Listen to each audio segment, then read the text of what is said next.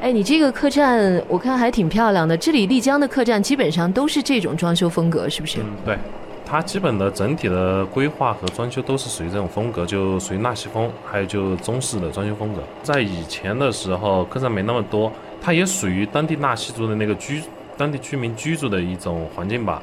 呃，就是纳西人把它呃有个小院子，然后院子里都种了那个花花草草，然后当地最早的时候做客栈的人就沿用了这个，然后就一直保存到现在。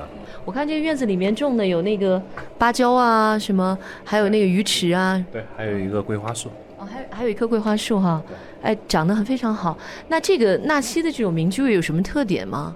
就是说它在房顶还有那个屋檐上，它有它的那个当地的那个标志，呃，然后代表着他们的神辟邪啊之类的作用。就是如果你作为一个客栈老板，应该是非常懂行的哈。如果有外地游客，其实我们要到丽江来旅旅游，我们发现在网上可以看到各种各样的客栈，大家眼睛都挑花了。就是从你一个本地人的这种角度来给大家推荐的话，你会觉得首先，比如说我们选客栈的话，应该考虑哪几个要素呢？呃，如果说游客过来玩的话，如果说有朋友或者亲戚在这边待过的，那可以向让他们给推荐。如果实在没有的话，那就到网站上。嗯，尽量还是找那种就是和各个网站比较有深度合作的客栈，因为这些客栈呢，它最起码它有质量的保证，而且的话，对于选客栈这个东西吧，一分钱一分货，它是这样的，也不要过度的去呃选择那种低价的客栈，因为进去低价的客栈的话，一是环境不好，二一个的话，它有一些。呃，不合理的消费，就是我发现，其实客栈老板也是一个本地的这样一个向导哈。很多游客其实他不知道去哪玩，然后他怎么包车、怎么选团，很多时候都是通过客栈老板来进行的，是不是？是的，是的，是的。所以你的意思就是说，客栈老板很重要。如果是靠谱一点的客栈老板的话，会推荐那种比较良心的那种团，是不是？嗯，是的，是的。在丽江选择入住呢，它有三个地方。呃，一个呢就是大研，一个呢就是束河，还有一个白沙。不同的这三个地方，其实他们都各有优缺点，是吧？对。呃，我先说那个大研吧。大研呢，它呃古城很大，然后呢，它首先有一点吧，交通有点不方便。呃，因为它车辆呢只能到达每个就。嗯，大门的门口，然后所有的客人都得自己提着行李进去，包括自驾来的客人也是一样的。哦，就是古城里面是不可以进机动车的。对对对，是这样。然后就说所，不管你住在这古城哪个角落，你都只能停到那个古城外面停车场。对对对。然后自己拖行李到客栈去。是的，是的。那客栈会不会有接送呢？呃，大部分客栈是会有接送的。呃，但是呢，这个对于有的客人的话还是有点不方便，特别到旺季还有就雨季的时候，这确实有点不方便。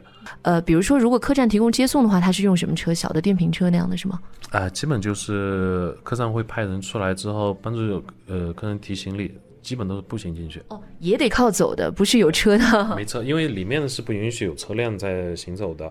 但其实大研古城还蛮大的，如果你住的比较偏，就是说离那个停车场远的话，实际上要拖行李走蛮远的路的，是不是？嗯，有的客栈的话大概十五分钟左右，最起码十五分钟左右。关键就是有一点，可能你要拖行李在那个石板路，古城里面那个路并不是平坦的那个路哈。是是是，呃，优点呢那边就是说，呃，吃饭还有他那边要稍微逛街的话比较热闹一点。但是呢，我建议啊，就相对于带小孩还有带老人的话，就 不建议住在那边，因为那边的话它稍微有点吵。而束河呢，首先一个大研，因为它开发时间比较早，所以商业也比较多，是吧？对对，是这样的。但在那边入住之后是比较就喜欢，它适合年轻人，就是说小年轻住在那边的话，呃，它比较热闹嘛。对你刚好晚上想去泡吧什么的，是吧？你离酒吧也很近，所以你挺喜欢那种氛围的人就喜欢那边哈。是的。呃，然后呢，相对于束河来说呢，就比较亲近，就带小孩或者带老人，因为首先一个交通方便吧，然后呢，而且这边到了晚上大概就十点钟左右，基本上就很没什么声音了，呃，能保证入入睡的质量。然后第二天游玩的经历要更好一点。你刚才说交通方便，那束河不是也是一个古城吗？它为什么没有这种情况，像大爷那样要拖着行李箱这样走古城呢？呃，因为束河它整体的面积不大，然后呢，在很多区域吧，呃，它车辆是能允许能进入的。然后呢，即使进入不到的地方的话，呃，离客栈停车场离客栈顶多也就步行个五分钟左右就能到。嗯，就是因为它比较小，你看像我们住的这个客栈，其实它就是也不能直接到客栈的门口啦，对对对但是其实也就是短短的一个小巷子哈，它会停在外面，你直接进来就可以。那这就是束河的好处，束河是它比较安静。那还有你说还有一部分人会选择住白沙是吗？呃，对，白沙呢，它是属于待开发的一个区域，呃，然后呢，它比较保存的就是比较原始的那种感觉。那一块人，呃，那一块选择住的呢，呃，大部分的客人呢，根据我们做客栈的这么几年的来说吧，就属于那种能待得住，比较非常喜欢静，然后比较喜欢看原生态的，可能喜欢住在那一块。但那一块的有个缺点呢，就是。呃，在那块出行有点不方便，还有就是周边的那个呃吃饭啊，还有游玩的地方比较少。其实这三个古城互相之间离的距离，他们有多远？大概？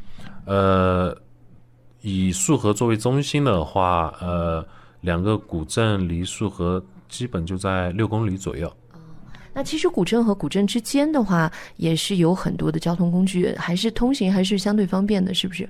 呃，是的，它首先呢有一个就政府的一个出租车，还有一个呢就呃各个平台的打车功能，打车软件，比如滴滴啊，还有一个公交车都有。都可以的哈。嗯，对。哦，所以我们刚才也说了，这三个就是从住的来说，大家肯定是选客栈是第一位的哈。那么，嗯、就从丽江的客栈来说，你也经营客栈，是属于业内人士了。就是从最便宜的到最贵的，大概是，比如说这个价位会有分布多大？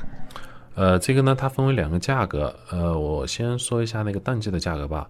呃，淡季的价格，如果说稍微环境稍微好一点，设施比较好一点的话，淡季的价格在一百五左右，呃，到五百之间。然后旺季呢，可能会翻一倍。哦，旺季能翻一倍，那旺季是什么时间？淡季什么时间？呃，旺季呢，就是在暑假期间，还有一个呢，就国庆和那个春节。哦，就是一般像暑假的时候，因为是不是因为要到这边来避暑的人会比较多，是不是？对对对，还有一个呢，就学生放假了，然后很多的家长会带学生，就是带小孩出来呃旅游的，然后包括周边附近的自驾的也挺多。而且我看到丽江好像这些年来也有一些非常高档的那种精品酒店入住，还有一些国际大品牌的，其实贵的也还是蛮贵的，对不对？那个确实很豪华，呃，但是相比较来到丽江的话，因为丽江的客栈文化的话，它在国内是数一数二的，然后呢，来到这边的话，大型的连锁酒店，呃，我觉得那种住着吧，就我个人认为，那种住着让我选择，我不会选择。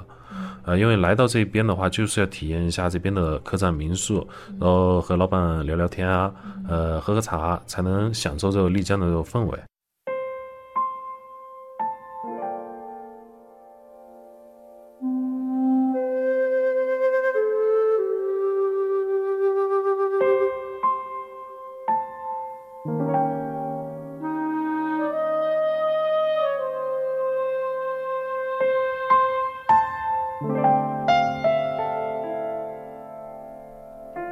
看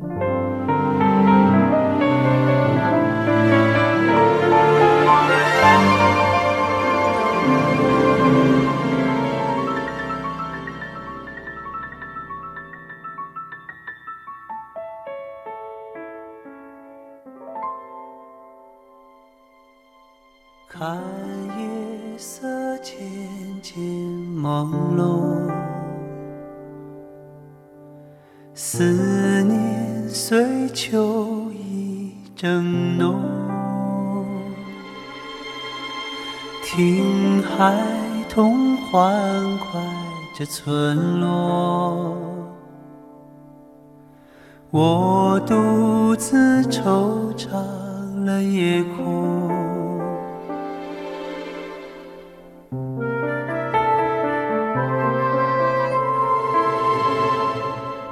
河畔的金流不动，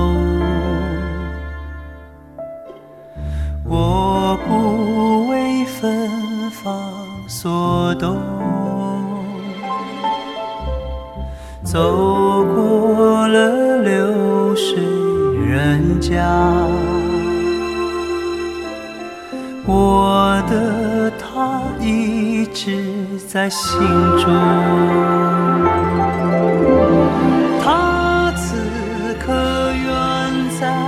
天边多想它近在眼前静悄悄我心事重重唯有这河水叮咚。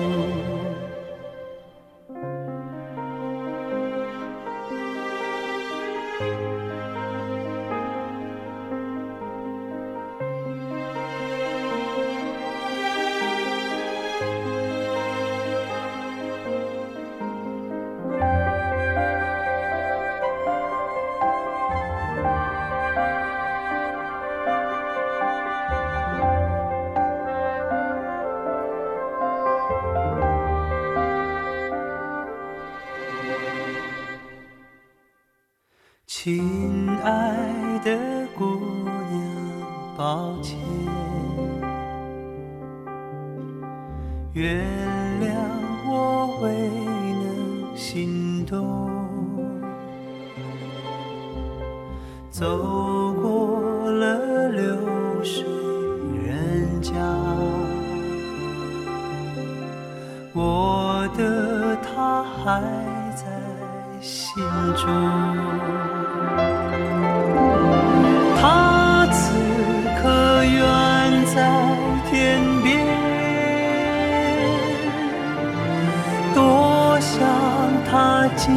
在眼前